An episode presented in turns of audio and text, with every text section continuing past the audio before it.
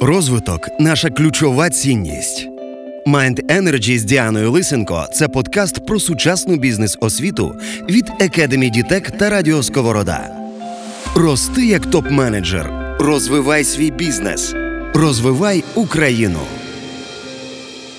Привіт усім! З вами Радіо Сковорода. Мене звати Діана Лисенко. І сьогоднішня моя гостя це Мар'яна Хоміцька, керівниця програми Energy of Innovation в DTEC Academy. Мар'яна, вітаю вас. Та вітаю. Мар'яна, розкажіть, будь ласка, що ж це таке блакитний океан? Так, е, доброго дня, Діана, доброго дня, колеги. Е, що таке блакитний океан? Що таке стратегія блакитного океану? Я думаю, що всі е, зустрічали книги, бестселери авторів Кімчана та Рене Моборне Стратегія блакитного океану, перехід до блакитного океану. Але я сьогодні тут не щоб переказувати зміст книги, а щоб розповісти, власне, що що з собою, що акумулюється стратегія блакитного океану, чому вона важлива для бізнесів зараз, так чому ДТЕК як компанія. Взяла цю стратегію як одну з основною, чому Академія ДТЕК використовує цю стратегію і чому в наших навчальних програмах ми орієнтуємо учасників е, на, на цю стратегію, на те, щоб вони її використовували в бізнесі.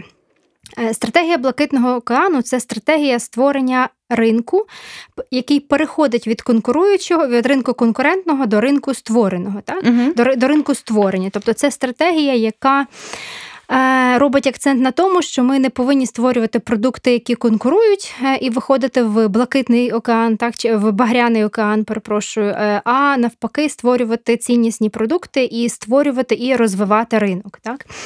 Автори цих книг вони написали цю книгу в один момент, тобто це 30-річне дослідження глибин Блакитного океану. В своїй книзі вони Описують принципи, дотримуючись яких ви зможете зануритися в блакитний океан покрокові інструкції, в які ви можете це зробити. Е, от, Тобто це дуже таке глибоке дослідження. Більше 150 компаній ем, світових, так, різних індустрій. Е, я в своїй розповіді буду згадувати приклади цих компаній міжнародних і українських також. Знову ж таки, повертаючись, що ж таке стратегія блакитного океану, чим вона відрізняється від багряного океану, як створити цей новий ринок, як не піти в ринок конкуруючий. Так? Е, ринок конкурентний чи конкуруючий завжди має свої межі. Тобто є така установка, що є межі ринку, які ми не можемо переступити. І ну, ці межі вони нам дуже часто заважають. Угу. І компанії, які е, е, працюють так або плавають в багряних океанах, вони завжди намагаються балансувати е, між цінністю і витратами. Цінністю я говорю про диференціацію, так тобто угу. цінністю і затратами, які вони несуть на свої продукти. Тобто вони вибирають або одну стратегію, або стратегію цінності, або стратегію низьких затрат. Угу. Тобто, якщо м, ти даєш якусь цінність клієнту, так ти якась differentiation, то відповідно це дорожче, або ти даєш більш низькозатратний продукт, але він там не такий ціннісний. Блакитний океан це баланс між цінністю і витратами. Тобто в блакитному океані не вибирають, чи ти ставиш високу, високу чи низьку ціну, чи ти створюєш диференціацію, чи не створюєш. Тобто я би сказала, що кредо таким блакитного океану це є high value, low cost. Угу. Так? А але виходить так, що кожен раз, коли ти е, створюєш цей блакитний океан, це фактично ти створюєш новий ринок. Фактично так, стратегія блакитного океану це і є стратегія створення нового ринку. Тобто це не не копіювання існуючого ринку, так, це не не конкуренція на існуючому ринку, а це вихід на новий ринок. Тобто стратегія блакитного океану це прагнення досягти цієї. Якщо ми говоримо про про алий океан, так, чи багряний океан, це прагнення досягти або диференціації, або низької ціни так, для конкуренції. Е, от, А в блакитному океані це диференціація і низька ціна для відкриття нової межі ринку. Угу. Дуже цікаво. А а що взагалі, от якщо я, наприклад, хочу створити е, блакитний океан, е, на що мені в першу чергу потрібно звернути увагу? Так, дуже хороше питання, дякую. Може здаватися, що така е, заява, так що кожен раз створюєш нові ринки, створюєш ціннісні пропозиції, що воно Це може насправді здаватися... дуже складно. Так, воно може здаватися, що якесь дивним і нереальним, але насправді існує системний процес чіткі uh кроки, інструменти, ем, які пропонують автори, і цей саме цей системний підхід він доступний кожному, незалежно від того, чи ти вважаєш себе стратегом чи ні. Тобто ти можеш вивчити ці інструменти, освоїти цей системний процес і створити це, ну принаймні намагатися створити цей блакитний океан. Е, Можна сказати, що є такі три складники досягнення блакитного океану, які потрібно, які потрібно зважати з самого початку. Бо якщо їх немає, то напевно важко буде е, знайти шлях в цей блакитний океан. Ну, перш за все, дуже важливо навчитися мислити по-іншому, навчитися мислити як стратег блакитного океану. Тобто потрібно сформувати цю точку зору блакитного океану. Вона дозволяє розширяти горизонти, змінити розуміння, можливості, тобто зняти оці обмеження ринку, які є. Тобто не дивитись на те, що є, просто подивитись на це зверху, з іншої сторони. Друге, це, звісно, я вже згадувала і буду більш детальніше розповідати пізніше про практичні інструменти для створення ринку. Так? Тобто є відповідні там рекомендації, є відповідні стратегії, відповідні тактики, які допоможуть перетворити бачення блакитного океану на. Е, ну, на переконливу комерційну пропозицію, що створює новий ринок і простір. Uh-huh. Тобто, знову ж таки, ми ми детальніше розповімо про це інше. В блакитному стратегії блакитного океану дуже важливу роль відіграють правильно поставлені запитання.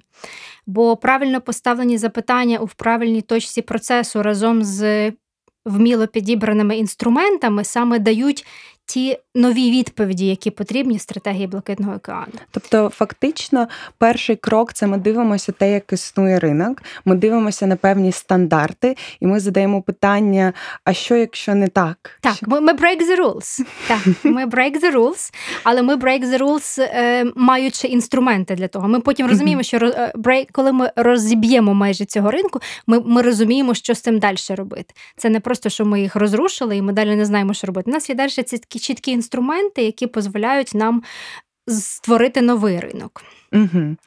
А, Добре. Тобто, а, якщо я хочу стати стратегом Блакитного океану, я повинна змінити своє мислення, я повинна ознайомитися з певними тактиками, які, так. я так розумію, вже написані в цій книзі.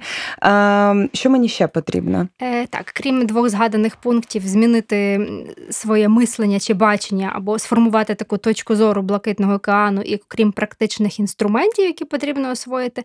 Е, третім складником е, досягнення стратегії Блакитного океану є гуманність процесу самого. Що вона підрозуміває? Під гуманністю ми розуміємо людяність. Угу.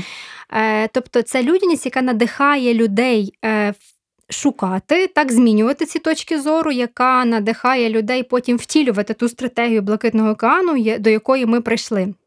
Ця людяність, яку, яка декларується від керівника, від лідера, вона змінює їх впевненість в володінні тими інструментами, змушує Ем, змушує їх рухатися до вдалого завершення того процесу. Я би тут хотіла таку ще, знаєте, алегорію порівняння також сказати, що.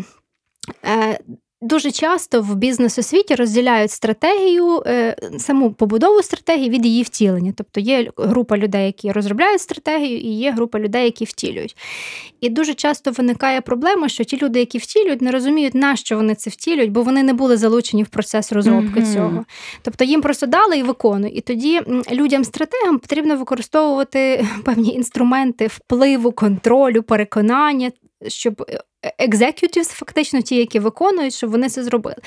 Стратегія Блакитного океану, вона ж. Е, більш орієнтована на таке емоційне е, сприйняття, на залучення людей в процес навіть сформування самої стратегії. Бо коли вони залучені в цей процес, вони просто потім більше розуміють, на що вони це роблять. Вони відчувають свій вклад, вони відчувають впевненість в тому, що вони роблять і навіщо вони роблять. Тобто тут зникає питання е, мотивації людей, для чого це робити. Тобто, коли ти на самому початку відносишся до людей трохи по-іншому, коли ти включаєш емоційний інтелект не лише як лідера. Е, декларативно, так, то ти mm маєш потім іншу віддачу. І чому я зараз про це говорю? Е, бо насправді стратегія Блакитного океану це дуже важливо. Ми будемо просто говорити потім про, про людей так угу. що важливо сформувати команду, але це є один із складником досягнення е, блакитного океану разом з зміною точки зору і з практичними інструментами. Е, Окей. Тобто я вже мислю як стратег Блакитного океану трошки. І я мислю, у мене є певна ідея. І зараз я буду намагатися створити оцей саме новий ринок. І мені певно, що буде дуже складно його переконати. Всіх моїх е, керівників або переконати всіх моїх колег е, чи інвесторів взагалі піти зі мною і робити ось ось це щось нове абсолютно. Що ви рекомендуєте нашим слухачам е, для того, щоб вони які б вони аргументи могли знайти? Ну, давайте почнемо для того, що створювати нові ринки можна по-різному. Тобто, ми можемо так трошечки повернутися в основи е, створення е, стратегії створення ринків. Так? Угу. Тобто, ми можемо створювати ринок підривними, давайте навіть не так. Е, повернемось до основ створення нових ринків. Так, Нові uh ринки можна створювати по-різному. Можна е, створити новий ринок, е, розрушивши щось старе і запропонувавши щось нове. Так. Можна створити новий ринок, винайши якусь проривну технологію, якої не було раніше. Так, Це угу. дві можливості, так, або два шляхи, які е, ну, досить популярні і відомі в створенні нових ринків. Один з них називається творче руйнування. Автором цього творчого руйнування є Йосиф Шумпетер. Тобто, власне, це коли ви коли інновації відтісняють стару технологію, продукт чи послугу. Та для прикладу, ми можемо подивитися на цифрові фотографії, які зараз є, так на на ринок фотографії. Mm-hmm. Зараз плівками майже ніхто не користується. Тобто, цифрове фото фактично витіснило е, плівку кодек і так далі. Тобто, це є творче руйнування. Mm-hmm. Це не добре, не погано. Це один з напрямків. Це як альтернатива. Це як альтернатива, так. Е, інше це підривні інновації. Це коли появляються другорядні технології, які з з часом е, перетинають межу між другорядними і передовими і витісняють передові технології, а самі витісняють ті передові технології, які були раніше, і самі стають на перше місце. Угу. Ну, Для прикладу, ми всі колись користувалися дискетами накопичувачами. Було. Е, да, Після того появились диски, зараз появились флешки, а зараз вже і флешками ніхто не користується фактично, тому що є хмарні сховища. Так? Угу. Тобто це підривні інновації. І разом творче руйнування і підривні інновації, вони можна їх об'єднати в таку категорію, як підривне створення. Тобто, щось появляється, воно появляється або витісняє старе, або воно появляється як альтернатива існуючому передовому продукту. А Стратегія Блакитного океану говорить, що це не єдині можливості створення нового ринку. А що ми можемо поглянути на такий спосіб створення нового ринку, як непідривне творення. Угу.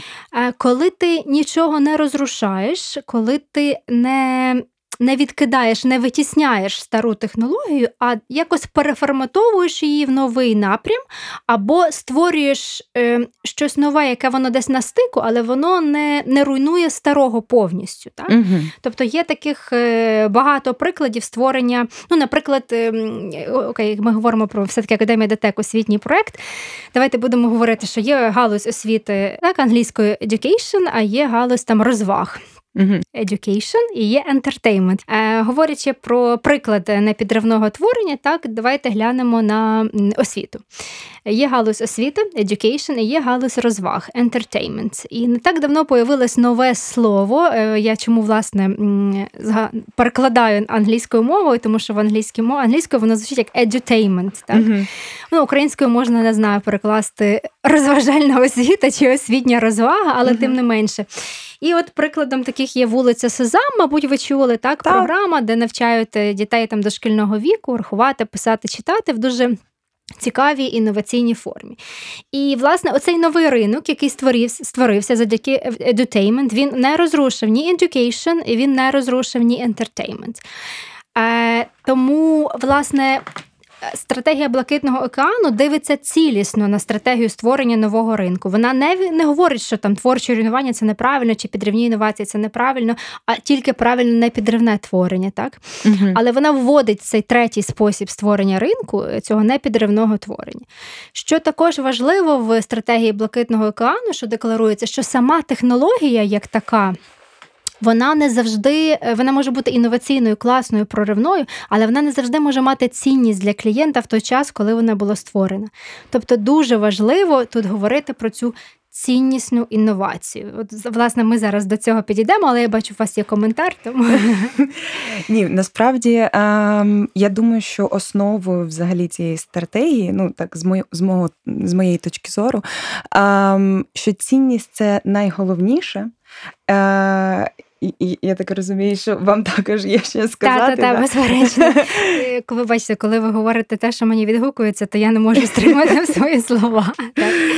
Е, інновація цінності або value innovation, про яку про яку пишуть е, автори цієї стратегії, знову ж таки, це зосередження на цінності інновацій, а не на самі технології. Тобто стратегія Блакитного океану, вона перетворює ем, ну, вона вона перетворює цінносно-технологічні інноваційні рішення в цінність для клієнта. Так? Угу. Я, мабуть, би навела приклад, який всім буде відгукуватися і резонувати.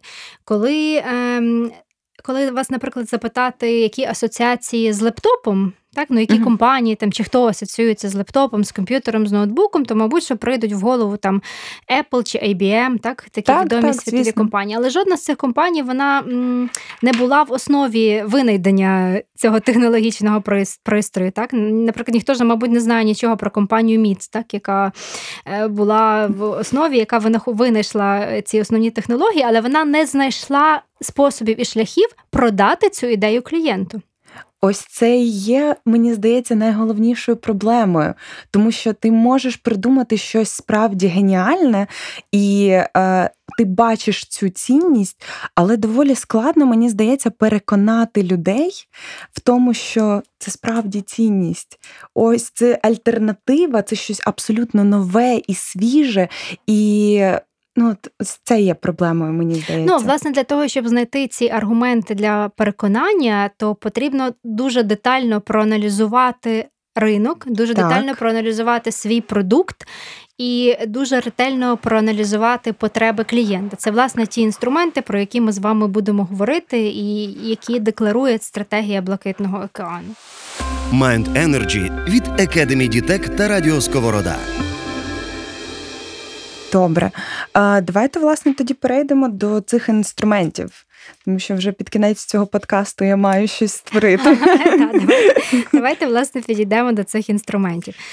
Е, ну насправді ем, є п'ять кроків, які декларуються. да, П'ять кроків для досяг... для досягнення блакитного океану. І що це власне за кроки? Під я зараз назву кожен цей крок і окреслю інструменти кожного кроку. Тобто, перший крок нам потрібно стартувати. Так. А другий крок зрозуміти, де ми є. Третій уявити, де ви опинитесь. Четвертий дізнатися, як туди потрапити, і п'ятий зробити правильний хід. Ви мене ви мені зараз скажете, ну якби так все просто, але як же це все зробити? Тут ніби і не треба бути великим стратегом, щоб таке все сказати. Але в стратегії блакитного кану є відповідні інструменти які е, пропонуються використовувати на кожному з етапів. І так, перший етап стартувати. Що нам потрібно тут зробити? Нам потрібно обрати правильний початок нашої подорожі до Блакитного океану. Це, власне, розібратися е, в наших продуктах, які ми як компанія пропонуємо, угу. розібратися, які з наших продуктів є колоністами. Я буду говорити власне термінологію Блакитного океану, тому що там є така карта першопрохідця, переселенця і колоніста. Угу. Тобто нам треба класифікувати наші продукти, пропозиції чи, можливо, наші бізнеси, якщо ми великий холдинг. За трьома категоріями: це колоніст, тобто де ми де ми вже такі settles, да? uh це переселенець, і це першопроход, першопрохідець. Власне, оце останнє, що стосується першопрохідця, це і є блакитний океан. Угу. І, як правило, коли компанії починають робити цей аналіз, то в основному більшість їх продуктів це це колоніст, але там, де ти колоніст, там є велика конкуренція. Так? Е, там, де ти переселенець, там, звісно, менше трохи конкуренція, і першопрохідець це ти номер один. І з мого досвіду е, участі у таких стратегічних сесіях е, з використанням методики Блакитного океану і. З мого участі, також з мого досвіду використання цієї стратегії в компанії, в якій я працюю, е, коли там коли люди тільки дивляться на цю карту, то здається, та ні, в нас там багато першопрохідців. Коли починають детально аналізувати по критеріях, то виходить, що ну, що зовсім мало. От, Тобто важливо обрати, проаналізувати, де знаходиться твій продукт. так? Угу. І тут важливо, я знову повертаюся до команди, зібрати правильну команду для своєї ініціативи. Тобто зібрати цих людей, які будуть разом з тобою драйвити все це. Е, важливо, що ми говоримо, наприклад, про я буду говорити, напевно, про проекти, так? тому що коли ти. Хочеш знайти там ідею блакитного кану, це може бути на рівні компанії, це може бути на рівні департаменту чи на рівні якогось напрямку. Але тим не менше ефективні команди, е, які поєднують людей різних функцій. І коли люди різних функцій залучаються до до пошуку цієї цього блакитного океану на самому початку. І фінансисти, і HR, е, і юристи. Так? Тому можливо здаватися, що їх не потрібно на цьому етапі залучати. Але коли ти їх залучаєш на цьому етапі, то тобі легше тобі буде з ними комунікувати пізніше. Ну, ви говорили про це на самому початку. Що якщо ми будемо залучати всіх співробітників е, в розробку власне цієї стратегії, вони будуть розуміти, куди вони йдуть і навіщо. Так, тобто ми стартуємо, розуміючи, де ми знаходимося, де знаходяться наші продукти. Ми маємо команду, так, створену нами команду. Далі ми маємо, тобто ми маємо вже таку бекграунд для старту. Так. Е, Далі нам потрібно зрозуміти, де ми зараз є як компанія. І тут в допомогу нам приходить такий інструмент, як стратегічна канва, мабуть, один так. з найосновніших інструментів там стратегії Блакитного океану. Нам потрібно колективно створити одну просту картину, що опише наявний стан речей. Нам потрібно проаналізувати за певними критеріями нас і наших конкурентів. Тобто є певні критерії, автори стратегії рекомендують вибирати від 5 до 12, і за цими критеріями подивитися за п'ятибальною шкалою, або там від від low до high, так, оцінити, де знаходитеся ви, а де знаходяться ваші конкуренти. Тут дуже важливо колективно створити цю картину, тому що іноді у різних членів команди може бути різне бачення угу. цього процесу. Нам потрібно порозумітися, дійти згоди щодо необхідності досягнення блакитного океану. Тобто ми створили картину, побачили, де ми є, де конкуренти є. Ми виділили, що нам треба зробити, щоб нам відірватися від конкурентів або створити цю пропозицію, яку поки не даємо ні ми, ні конкуренти. Як тільки ми зрозуміли, де ми є, нам треба уявити, де ми опинимося. Для угу. того, щоб ми уявили, де ми опинили, де ми опинимося, нам в допомогу ну, стратегія Блакитного океану пропонує такий інструмент, як карта корисності для покупця. Тобто, для того, щоб ми опинилися, де ми опинимося, уявили, де ми опинимось, нам потрібно уявити цей новий ринок.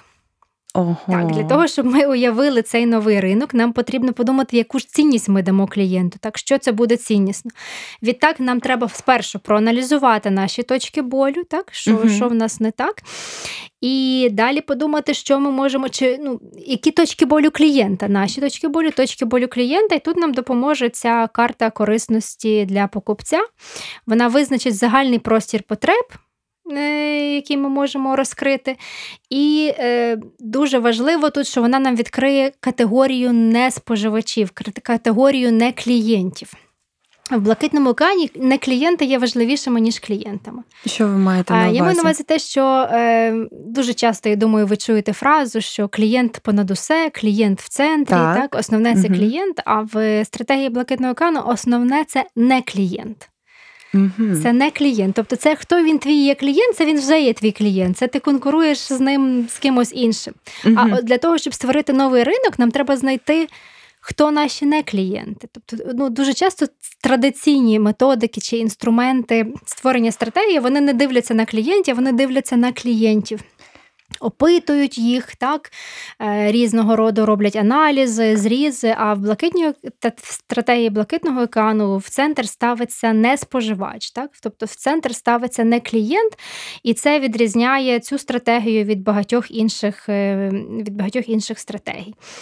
Е, от, Тобто ми ми аналізуємо, де ми можемо знайти цих наших неклієнтів. Ми говоримо про три категорії неклієнтів. Так? Це от перша категорія, так, це ті, хто скоро скоро стане не клієнтами. Друга категорія це не клієнти-відмовники, вони відмовляються від наших uh послуг. І третя категорія це ті клієнти, про яких ми ще навіть не знаємо.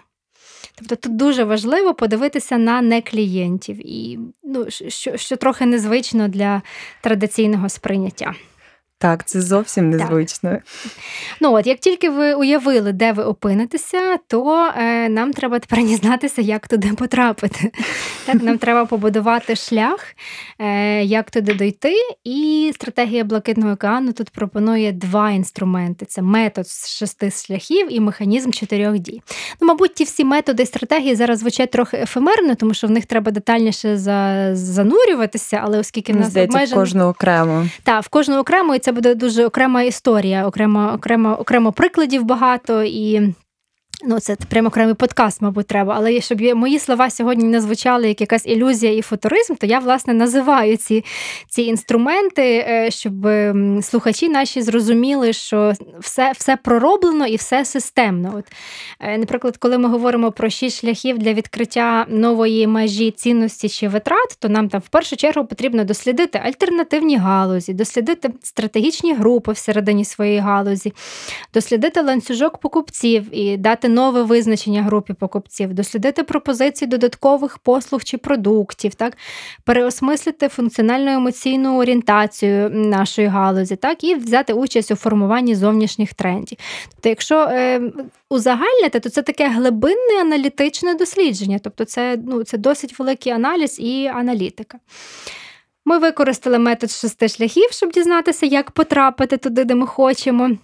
І ми повинні розробити наші стратегічні варіанти, е, що ну, що досягають диференціації та низької ціни. Тобто, як це зробити? Uh-huh. В блакитному океані це така е, механізм чотирьох дій: тобто, що відкинути, що зменшити, що збільшити і що створити. Е, от. І останнє п'ятий крок це зробити свій хід. Це, власне, презентувати е, ту, той блакитний океан, до якого ми всі прийшли, презентувати його інвесторам, стейкхолдерам, і тут не менш важлива важлива роль е, ну, вміти показати все те, що ти зробив, так, цю картину, цю цю value innovation, до якої ти прийшов, її побудувати і показати. Ну мені власне здається, що після такого глибинного аналізу ти зможеш це показати і довести інвесторам, довести своїм клієнтам в першу чергу. Так, мені здається, що це вже звучить досить реально. Це звучить як план. А після того, коли слухачі почитають е, дві книги, власне, стратегія Блакитного океану і перехід до Блакитного океану поза конкуренцією, і ознайомляться з усіма інструментами, я думаю, це просто буде їм звучати дуже зрозуміло і логічно. Дякую, дякую. А розкажіть, будь ласка, чи є у нас, наприклад, в країні вже якісь приклади Блакитного океану? Е, Так, їх є досить багато. Е, Ми можемо, ми ці приклади використовуємо в наших навчальних програмах в академії, про що ми поговоримо uh пізніше. Коли я розповідала про Блакитний океан, я говорила про non-disruptive, disruptive creation, так що і це і це є Блакитний океан, просто різні підходи до його створення.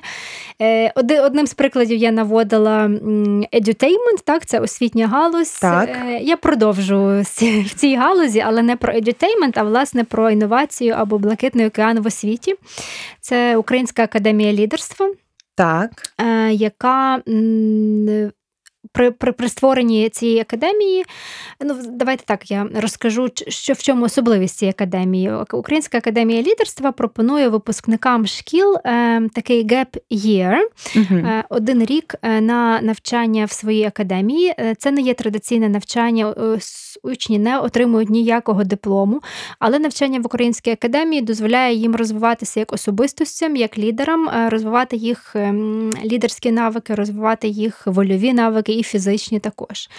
Е, і за цей час вони отримують е, суттєву підтримку зі сторони менторів, і вони визначаються, де вони далі хочуть розвиватися як професіонали. Тобто цей рік дозволяє їм вибрати подальший напрямок їх навчання і професійного розвитку. Таким чином, ем, Українська академія лідерства не зруйнувала жодного університету, вона не створила конкуренцію університету, вона не створила конкуренцію школам, але вона знайшла той новий ринок, якого не було, тому що випускники після школи завжди поступали в вуз, е, в той вуз. Який не знаю, перший кращий, хтось вже визначився з вузом, хтось не визначився. Я... Ну, Мені здається, оце вони знайшли саме біль.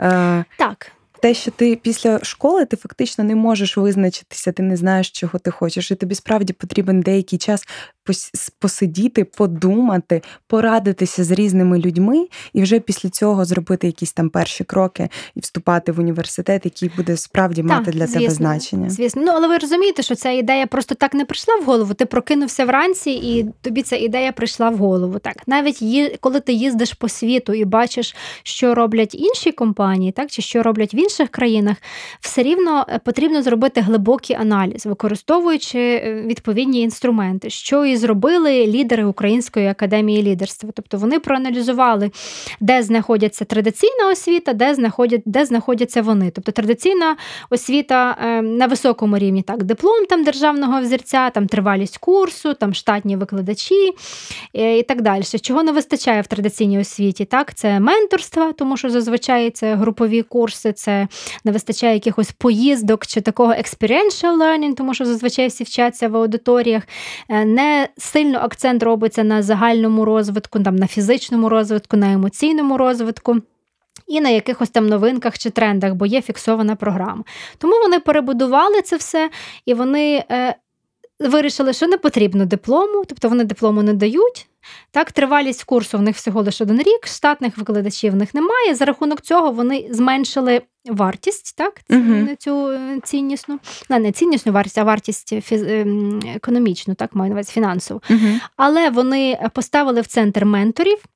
Вони поставили в центр експедиції, там подорожі по Україні, Україною, запрошені гості, люди з бізнесу, е, загальний розвиток е, і відповідно новинки там чи тренди, які є в освіті. Це дуже цікавий приклад. А є е, якісь, наприклад, ем, з не бізнесу, не бізнесові приклади? Не бізнесові. Ну, перше, що мені приходить в голову з небізнесових з частково небізнесових прикладів, так, е, це приклад промприладу реновація це проект сфери impact інвестування, де інвестори одночасно вкладають е, кошти в проекти, соціальний вплив, який має позначатися на економіці та житті соціуму чи регіону. Тобто це ніби бізнес, але це не бізнес. Ну це угу. не зовсім бізнес. Це є impact investment, коли ти вкладаєш гроші в розвиток проекту, який має соціальне значення для регіону, в якому ти живеш і розвиваєшся. Mind Energy. рости як топ-менеджер. Добре. А я знаю, що ви, власне, зараз працюєте в компанії, яка свого роду також є блакитним океаном. Можете розповісти, будь ласка? Е, Так, е, дякую. Я працюю в академії ДТЕК, яка є частиною компанії ДТЕК. Е, тому я зараз буду більше говорити про академію ДТЕК, ніж про весь ДТЕК, тому що це це величезна компанія, сім, е, яка складається там з семи бізнесів. І я думаю, що я не зовсім зараз маю право про про, про компанію говорити загалом. Але про академію розкажу з радістю і про проекти, які ми реалізуємо в академії. Так, будь ласка. Так, от. Ну, щоб щоб був такий загальний бекграунд, і всі розуміли, як появилась, виникла академія, і чому зараз ми декларуємо, що ми ми, ми, знайшли, шукаємо, ми шукаємо ці ринки, ці, ці блакитні океани в бізнес-освіті. Академія ДТЕК виникла близько 10 років назад е, як корпоративний університет групи компаній ДТЕК. Е, і вже тоді е, це було дуже правильне стратегічне рішення компанії вкладати в розвиток своїх працівників, тобто створити окремий ем, такий університет чи створити окрему академію яка би драйвила е, людей так, і е, дозволяла їм розвиватися. Е, от, Академія довший час профункціонувала лише як корпоративний університет і десь 5 років назад відкрила свої двері для зовнішнього ринку. Ем, за цей час багато досягнень в академії. Вона отримала перше місце в номінації Суспільство і держава Global, е, міжнародної премії Global CCU. Це кращий корпоративний університет. Академія є членом міжнародних організацій Сіман. І HRCI це Central European Association of Management Administration.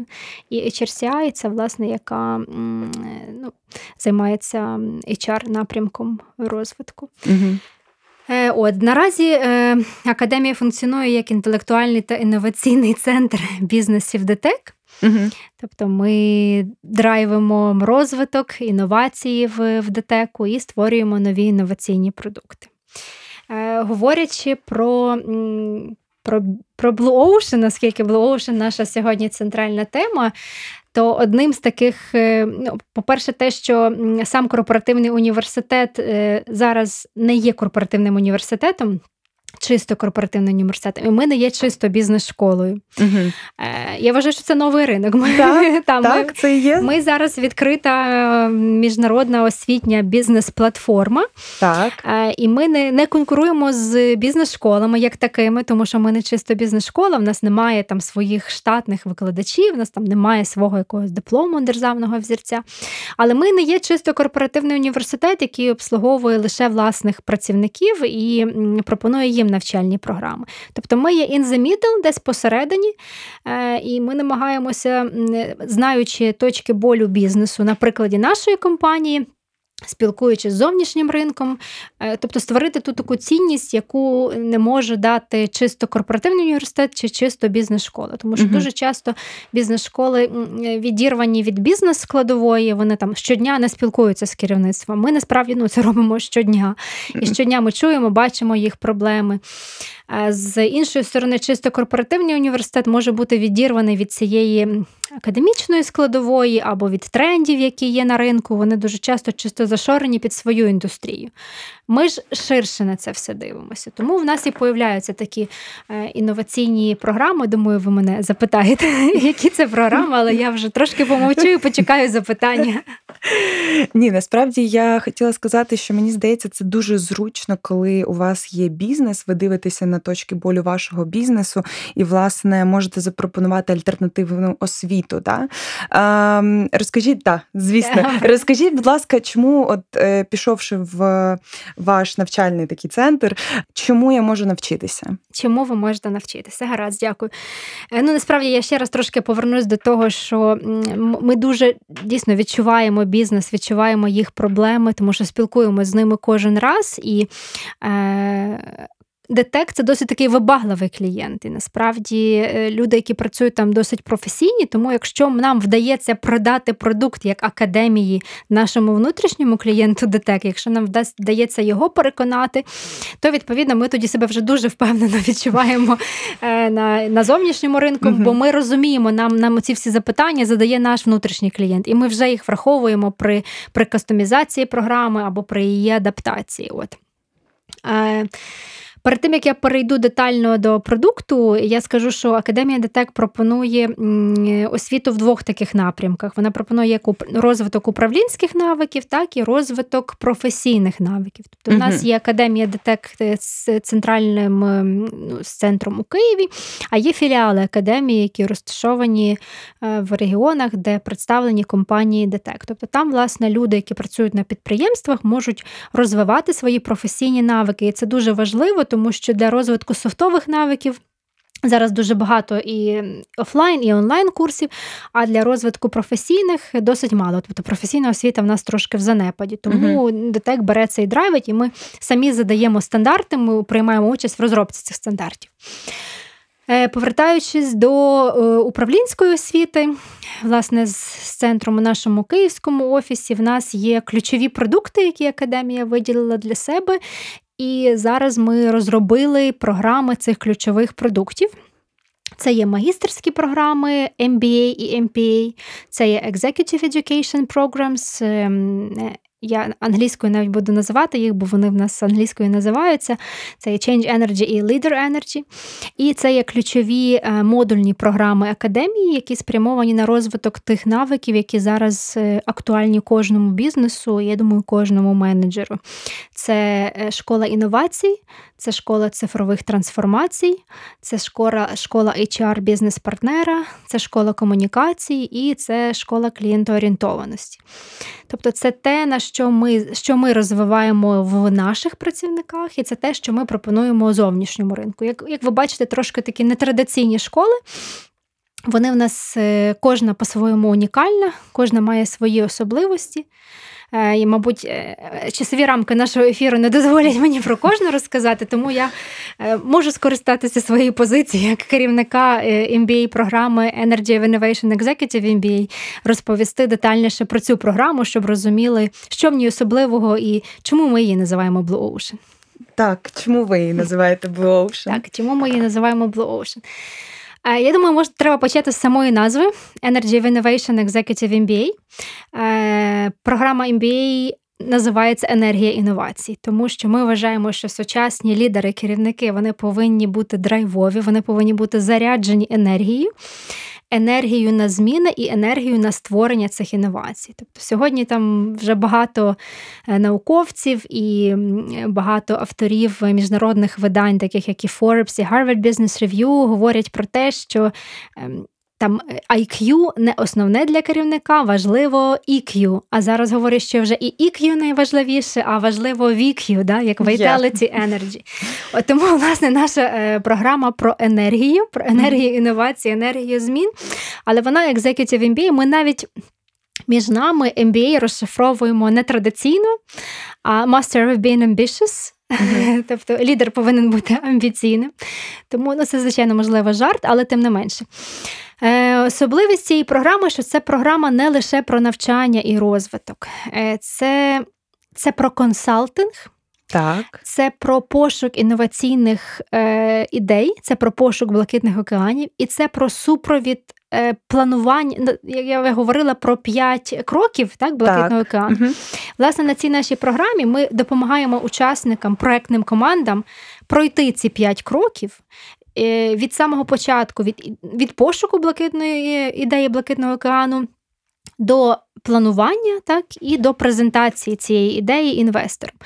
Тому, е, якби чому вона знову ж таки інноваційна, чому ми вважаємо, що вона має ту цінність для клієнта, та оце value, value innovation, тому що, е, дивлячись на ті точки болі, які які є у людей, які навчаються на mba програмі е, ми зараз про них поговоримо. Ми вважаємо, що ця програма їх задовільняє.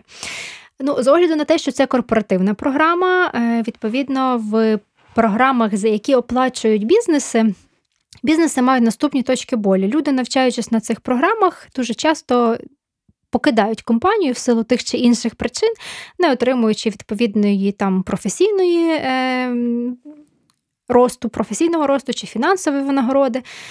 Е, вони йдуть в інші компанії або створюють свої бізнеси. Тому якби бізнесу виходить не зовсім вигідно інвестувати гроші в людей, які там два роки залишаються до тебе лояльні, поки вони працюють, а потім ідуть з цієї компанії. Їм потрібно мати якусь таку tangible результат цього навчання.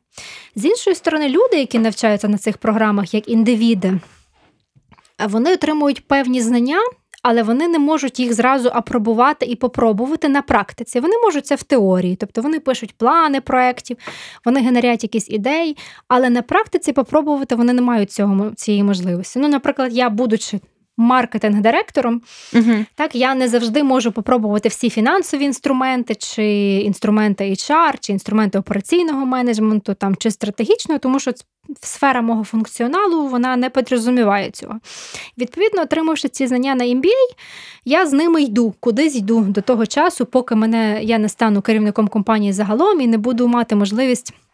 Е, використовувати їх. І, звісно, ці знання забуваються, воно ну, ти не настільки відчуваєш е, потім впевненість в використанні цих знань, скільки проходить деякий час. Так? Угу. Тому в нашій програмі ми врахували ці речі як зі сторони бізнесу, який вкладає гроші, так і зі сторони людини-учасника, яка навчається на цій програмі.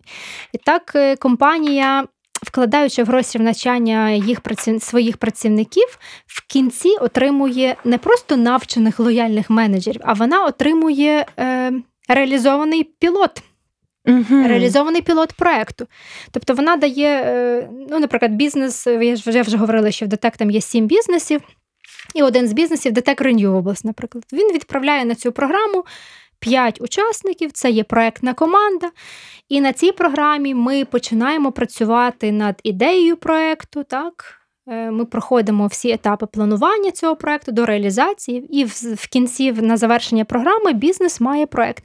Навіть якщо ці люди звільняться, хтось з цих учасників піде, то є проект, тобто є реалізований проект, підтверджена чи не підтверджена гіпотеза. Я, як учасник програми, на якій навчається на ній, так я можу зразу е, ці всі знання, які я отримую на модулях програми, я їх можу зразу використовувати у своєму проєкті. А проект це є міні-бізнес. Тобто, сумуючи все, що я сказала, в центрі цієї програми не навчальні модулі. Не розвиток компетенцій як таких, а реалізація проривного інноваційного бізнес-проекту.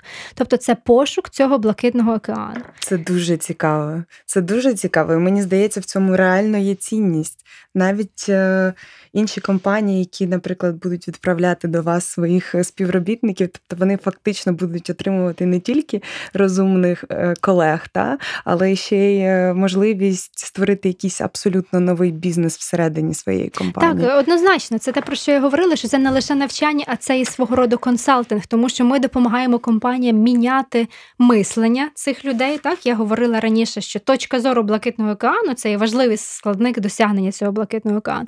Тобто, в цій програмі в нас побудовані модулі таким чином, вони у нас розділяються на 5 блоків.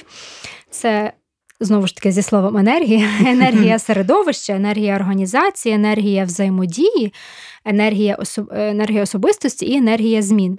Угу. І відповідно в першому кожен з блоків от, об'єднує певну кількість модулів, і на кожному з блоків виконується певна робота, що стосує проходить певний етап проектної роботи. От на першому блоці енергія середовища ми занурюємося в середовище. Тобто, пам'ятаєте, я говорила, що е, стратегія блакитного океану дуже важливо розібратися, що відбувається. Е, з іншими гравцями на ринку, що відбувається в твоїй галузі, що за межами галузі, так, хто твій клієнт, а хто там не клієнт. Тому ми допомагаємо, ми занурюємося в це середовище, розбираємося зі всім, що відбувається в економіці, в бізнесі, в світі, в Україні, так в твоїй індустрії. Е, цей модуль, цей блок об'єднує два модулі. Там і по завершенню цього блоку ми виходимо з ідеєю нашого інноваційного проекту. Тобто учасники брейнштормлять в в різних групах, в бізнесових, крос-бізнесових. Так, ми знімаємо всі обмеження. Тобто, забудьте, що у вас не знаю, немає коштів, що у вас є обмеження, якісь юридичні чи чи, чи будь-які інші, так, чи регуляторні. Вони брейнстормять свої ідеї, і потім вони презентують ці ідеї. Е, керівництво компанії. Як тільки ці ідеї затвердять, вони повинні переконати в актуальності цієї ідеї, щоб угу. могти далі працювати над цією ідеєю. От При при виборі цієї ідеї вони враховують те, що ця ідея повинна бути трендовою, ну тобто вона повинна відповідати вимогам сучасності, вона повинна знімати точки болю бізнесу, і вона повинна бути в розрізі стратегії, в якій працює бізнес. Е, от, Тобто, прийшовши з цією ідеєю, отримавши добро на її реалізацію, вони починають планувати. І ми їм в цьому допомагаємо в програмі, тому що в нас є відповідно модулі.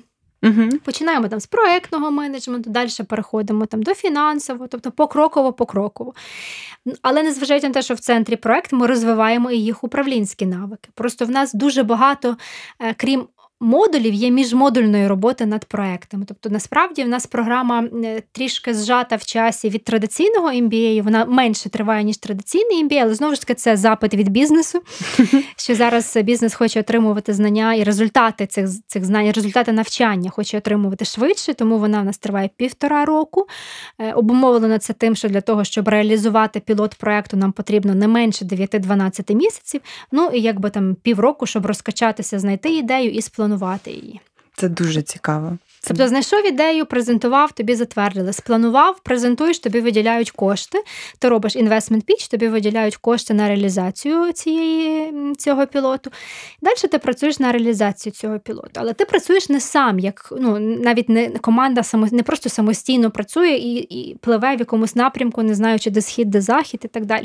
Тобто є люди, які допомагають. Є куратор проекту від uh бізнесу, є науковий керівник, так, є якби коуч коуч від академії, тобто це люди, які допомагають вирішувати вузькоспеціальні вузько, вузькі такі ну, технічні е, моменти, чи те, що стосуються діяльності певної індустрії, так, це куратор від бізнесу, і він більше розуміє потреби бізнесу. Є науковий керівник, який розуміє детально методики, техніки, технології і етапи планування. Е, от Є е, коуч від академії, який допомагає вирішувати якісь такі міжособистісні чи змедіювати. Зараз прийнято так термін медіація. Е, от, власне, працює з конфліктними ситуаціями, тому що всі дорослі люди, всі керівники, і багато виникає моментів. І нагрузка на роботі велика, а тут навчання, тому це все треба дуже добре збалансувати. Тобто є це така трьохстороння підтримка. Mind Energy – це реальний досвід. Це дуже цікаво. Я вам дуже дякую. Мені здається, що це феноменальний продукт. Справді є блакитним океаном на ринку освіти. Дякую. Діана, дякую. Оскільки е, ми записуємо цей ефір в дуже цікавий час, у нас е, вже е, знімаються межі карантину. В деяких країнах він досі триває. Багато науковців, економістів говорять, що це криза, це дуже нестабільний такий час. Як ви в академії розцінюєте цей час та, і розглядаєте ви його як час можливостей чи застою? Ми, безперечно, в академії розглядаємо цей час як час можливостей. Ми навіть недавно проаналізували нашу діяльність, що ми зробили за час кризи і карантину, скажімо так. Насправді ми зробили більше, чим ми зробили за ці пару місяців до кризи. Ну, це може бути обумовлено різними факторами, але стрес. насправді, ну якби так, стрес, якась невизначеність, переживання, mm-hmm. але тим не менше, кожен кожен працівник академії дивиться на на кризу як на можливість, як на можливість зробити щось по-іншому, як на можливість е, знайти якийсь новий ринок, тому що так як було до цього, воно вже не буде. Так. І, безперечно, якби сфера освіти також е, піддалась цим змінам. Угу. І ми ми перейшли в онлайн навчання буквально з перших днів, угу. незважаючи на те, що, можливо, там ми у нас не зовсім були можливості для цього, але ми їх знайшли. Кожен знайшов по-своєму. Тобто ми не стали декларувати централізовано зверху від керівництва, що ми там робимо так, а не інакше. Або ми використовуємо цю платформу, або не інакше. Тобто, угу. знову ж таки, людяність. Ми Людяність, дали можливість гуманність. кожному менеджеру, кожному керівнику самому подумати, розширити свої горизонти, як в цьому проекту, який він веде, як можна зробити по-іншому, яку цінність можна дати. І, і насправді всі включились максимально.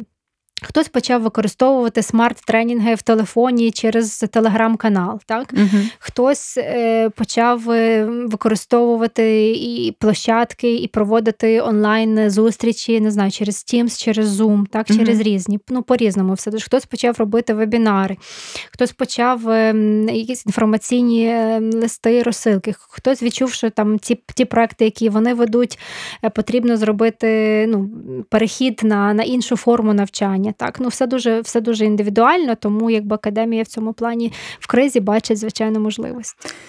Дякую. А власне, ваші студенти, як як вони на це дивляться? Тобто я розумію, що е, хтось із них, у кого можливо є ідеї з приводу власного бізнесу, для них е, криза це, скажімо так, дуже складна ситуація, та і можливо ідея вже не зовсім актуальна з урахуванням сьогоднішнього часу. Ну, ми переглядаємо. Е, ми переглядаємо все, чим ми працюємо. Ми як ДТЕК, ми як академія, і ми, мабуть, як учасники і керівники цієї uh-huh. програми. Так, ми кожен дивимось за по-новому на те, над чим ми працювали раніше. Е, звісно, воно все так не буде, як було. Ми його дуже адаптуємо. Але насправді я хочу сказати, що говорячи про про програму, про учасників, про проекти, ми дуже адаптивні, тому що сама стратегія блакитного океану говорить, що ти повинен бути адаптивним. Так, вона вимагає цього. Ти повинен мати декілька сценаріїв, ти повинен швидко перелаштовуватися, ти повинен адаптуватися до того середовища. Тому, якщо говорити про проекти, над якими учасники зараз працюють е, в компанії, то наразі їх актуальність не втратилась, тому що це проекти не про не про сьогодні, це проекти про завтра, так, це інноваційні проекти, це проекти не про те, що. Е, знайти краще рішення того, що є, тобто це не про операційні покращення, це проекти про про якісь інновації, про створення нового, і воно як як ніколи зараз стає ще більше актуальним. Тому що якщо б нам ми думали раніше, що в нас буде більше часу на їх реалізацію, то зараз ми розуміємо, що ні, немає більше часу, часу стало менше. Мар'яна, а що ви можете е, порадити взагалі? Це буде моє останнє питання на, на сьогодні. Що можете порадити молодим підприємцям? Е, що я можу порадити молодим підприємцям? Я в першу чергу пораджу їм дивитися на кризу як на можливість. Угу. Знову ж таки, може, це звучить е, банально, і всі про це говорять, і це не так легко зробити. Але тим не менше, я все-таки пораджу це, бо я це сама роблю і рекомендую іншим. Не панікувати, не стресувати, не думати, що завтра все. В мене була івент-індустрія, чи я продавав квитки на концерти, чи квитки на літаки, а зараз ніхто не літає, і концертів немає. Подивитися, а що ж зараз потрібно. І зараз багато є е, нових ніж які не заповнені, і ці ніші потрібно було було би заповнити. Тобто подивитися, які можливості зараз є, що зараз потрібно. Можна на себе подивитися в першу чергу. От я як людина, що мені зараз потрібно в цій ситуації, так що мені б допомогло, тому що. Ну, насправді е, у людей, незважаючи на те, що криза, що там економічна криза і так далі, е, гроші і фінансування є у інвесторів, у стейкхолдерів. Потрібно тільки знайти ту ідею, яка їм їх запалить, і знайти аргументи, щоб переконати їх в, в цій ідеї. Дякую. Дякую вам. Ми будемо завершувати. Зі мною була Мар'яна Хоміцька, керівниця програми Energy of Innovation в DTEC Academy.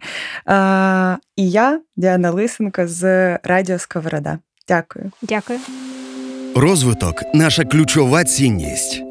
Mind Energy з Діаною Лисенко це подкаст про сучасну бізнес-освіту від Academy Дітек та Радіо Сковорода. Рости як топ-менеджер. Розвивай свій бізнес. Розвивай Україну.